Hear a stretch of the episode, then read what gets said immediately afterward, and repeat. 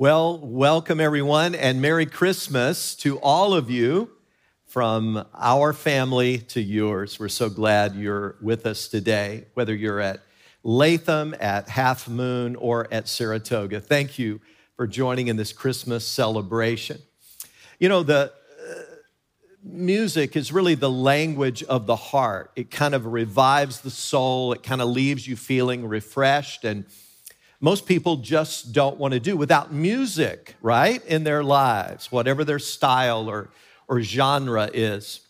And I, and I think that business owners understand this, and that's why most stores, most businesses, most office complexes, uh, even elevators have music, right? Because we, for the most part, just don't want to be without it. It's an important part of the human experience. And so, all this month, we've been exploring some of the music of Christmas as it jumps off the pages of the gospel narratives in that very first Christmas. But today, we come to some lyrics that were spoken, and I believe they were, they were, they were sang by this uh, uh, angelic choir on the hillside there outside of Bethlehem. And so, I'm going to read it off the screen. I invite you to uh, follow along on the screens or in your Bible. It says, There were shepherds living out in the fields nearby, keeping watch over their flocks at night. An angel of the Lord appeared to them, and the glory of the Lord shone around them, and they were terrified. They were scared out of their minds. You would be too. I would be too. But the angel said to them, Do not be afraid. I, I bring you good news of great joy that will be for all the people. Today, in the town of David, a Savior has been born to you. He is Christ the Lord. This will be a sign to you. You'll find a baby wrapped in cloths and lying in a manger. And then it says, and suddenly a great multitude, a great company of the heavenly hosts appeared with the angel, praising God and saying, Glory to God in the highest, and on earth, peace to men on whom his favor rests. Now, what exactly does that mean? I mean, we get Christmas cards that talk about peace, but that's not really our experience at Christmas time much, is it? In fact, it's probably the most stressed out time of the year. In fact, when you look at this year, there have been unprecedented mass shootings, terrorism, political corruption, war in Ukraine, and many other places. And even as we speak, there's all kinds of travel nightmares that are going on, not only in the Midwest, but all across our country, as tens of thousands of people have had their travel plans frustrated. When you look at it, uh, add it all up and you look at the crime in our own streets and the turmoil in our own hearts. I mean, you have to wonder did these angels know what they were talking about? I, like the lyrics of one of U2's songs. Uh, they're so powerful and so poignant. Uh, the song is called Peace on Earth. And the lyrics go Jesus, in the song you wrote, the words are sticking in my throat peace on earth. here at every Christmas time, but hope and history won't rhyme. Isn't that a good line? Hope and history won't rhyme. And I think that lyric is spot on. So, were these angels just wrong? I mean, were they just misguided? Did Jesus fail to bring peace on earth? I want to spend a few minutes together with you thinking about that and talking through the kind of peace that Christ really offers to you, to me, not only at Christmas, but all throughout the year. First, the peace that they're singing about is an inner reality. In other words, you can experience it, get this, no matter what you're going through, no matter what is going on in your surroundings. Check out this verse. Jesus spoke this It's recorded in John's Gospel, chapter 14, just hours before he went to the cross. He said, Peace I leave with you, my peace I give to you. I do not give to you as the world gives. Do not let your hearts be troubled, and do not be afraid. You see, I, I, think that's so important because to most people, when they think of peace, they think sort of absence of conflict, right? No, nothing going on around me that troubles me. But Jesus said, Look, I'm going to give you an inner peace that will be real regardless of the trouble around you. The peace he offers is not exemption from turmoil, but an inner strength that will give you a tenacity to face whatever problems you may be facing. And here, here's what I like about Jesus He lived it. I mean, he spoke that just hours before he went to the cross. And when everybody else was chaotic, Jesus was peaceful and calm. Think about it for a moment. His enemies were plotting, meeting illegally, frantically trying to bribe false witnesses. All of his disciples ran for their lives. They were scared and fearful. And yet, in the midst of this hurricane, there was Jesus standing right in the eye of the storm, calm and peaceful. Pilate couldn't understand it. He was the Roman procurator that was in charge of kind of judging and evaluating Jesus. And he couldn't understand why Jesus wasn't shaking in front of him. He said, Don't you know that I have the power to take your life? And Jesus calmly looked Pilate in the eye and responded, You would have no power at all unless it were given to you by my Father in heaven. Now, friend, I don't know what you may be going through today. This Christmas season may be the most chaotic you've ever experienced, but I want you to know that's the kind of peace that Jesus actually came to bring. It's a tranquility inside, no matter what's happening outside. And later, the Apostle Paul called it a peace that surpasses all understanding. Could you use some of that? Boy, I tell you, I think we all could. I think I'm talking to people today who are stressed out. Maybe some of you even feel helpless. You feel harassed by the world. You feel oppressed and put down by some of the people in your life. Maybe your finances are in shambles, or maybe you've gotten a bad health prognosis. Maybe you're dreading getting together with family this Christmas. Here's the question Where are we going to find peace? Jesus said, Look, come to me, all you who are weary and burdened, and I will give you rest. That is his promise. And by the way, just over the last several weeks, I've talked to two individuals who are part of this grace family who were given a diagnosis of terminal cancer. Both of these individuals love the Lord Jesus, they're followers of His. Both of them were given a short time to live, unless there's divine intervention. Can I tell you what they said? Both of them. Both of them. Talking to me, they said, Pastor Rex, I have peace.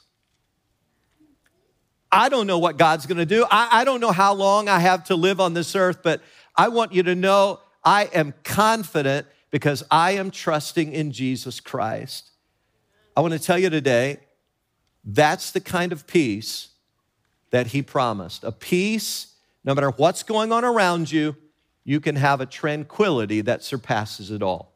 But quickly, I wanna mention a second aspect to this peace that the angels sang about. Here it is. Its greatest expression is not actually here yet. In other words, it's coming in the future. And the Bible says a lot about this part of his peace. In other words, it will not be fully enjoyed until Christ returns and establishes a permanent kingdom.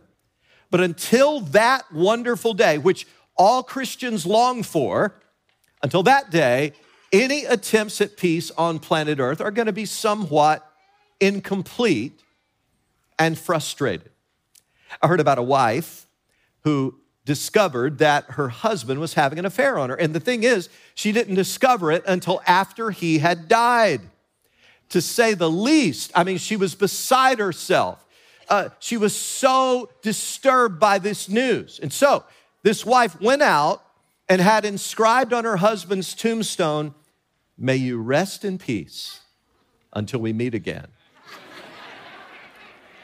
I want to tell you, for some people, there won't even be peace in eternity, all right? So Jesus kept it very real. He said, Look, as long as this earth, as we now know it, stands, there's going to be turmoil. There's going to be trouble. There's going to be roar, uh, wars and rumors of wars, and that's exactly what we see. And further, he said, for some people, your enemies will often be the people of your own family. Yikes. Yikes. Wow. So, what are we saying today? We can have an inner peace in spite of our surroundings. And when Christ returns one day as victorious king, there will be a pervasive peace that he will bring as he establishes his kingdom. By the way, we don't have time to go into a lot of detail on that, but let me just share with you one of the Old Testament passages where the prophet Isaiah talks about that day and the peace that will be a part of it. He says, He, that is the Messiah, that is the reigning victorious king, he will judge between the nations and will settle disputes for many peoples. They will beat their swords into plowshares and their spears into pruning hooks. Nation will not take up sword against nation, nor will they train for war anymore. And oh, oh, how we long for that day. Amen? And that day is on the way. But there's one final thing I want to share today as we talk about this peace that the angels sang about. Here it is.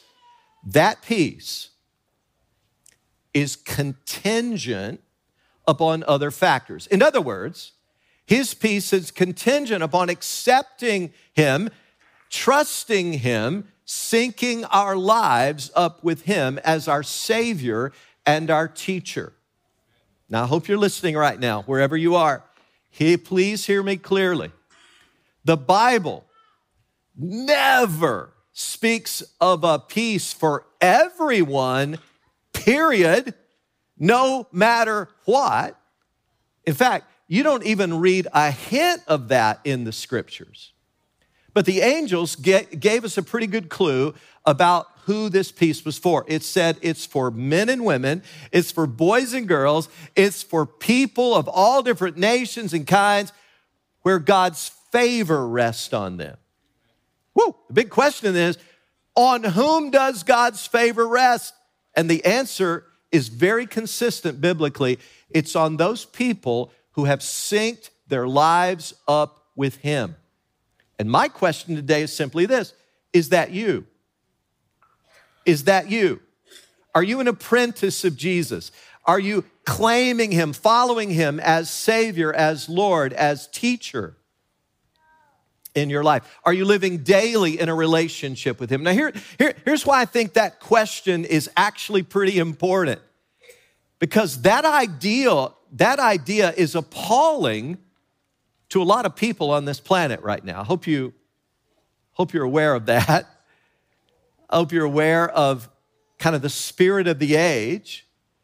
There are many people where the idea of being an apprentice to Jesus is just appalling. They want nothing to do with Jesus Christ. But to those who come humbly, to those who come with yielded heart and mind and surrender their lives to Him, Jesus says, I will give you peace. Now, th- th- this is so important because peace is a huge theme in the Bible. If, uh, if, you look it up, you'll find that it's mentioned over 200 times. But here's, here's an interesting detail about peace in the Bible it's often linked with this thing called righteousness. Check it out if you don't. But let me just give you a few quick examples of what I'm talking about. Psalm 85. It's one of the Psalms that I've been meditating a lot on this year. I actually committed it to memory this year. It says, Love and faithfulness meet together, righteousness and peace kiss each other. Isn't that an interesting image? They go together, they kiss each other, righteousness and peace. Or how about Isaiah 32? The fruit of righteousness will be peace. In other words, for those people who've synced their lives up with God, who are living in relationship with Him, peace is going to be the result of that, the fruit of that. The effect of righteousness will be quietness and confidence forever. One more Isaiah 48. If only you had paid attention to my commands, your peace would have been like a river, your righteousness like the waves of the sea. I was struck by that phrase right there. Isn't that interesting? Like the waves of the sea. In fact, I Googled this. I said, I wonder, because sometimes I struggle sleeping at night. My mind is full of all kinds of ideas and ministry things. And I usually end up meditating on scripture for a while and going over chapters. And I, I said, I wonder, you know, people often turn their phone on and have various sounds that will hopefully be soothing and help them go to sleep, right? And I, I Googled, I wonder what the most useful sounds are to insomniacs. All right?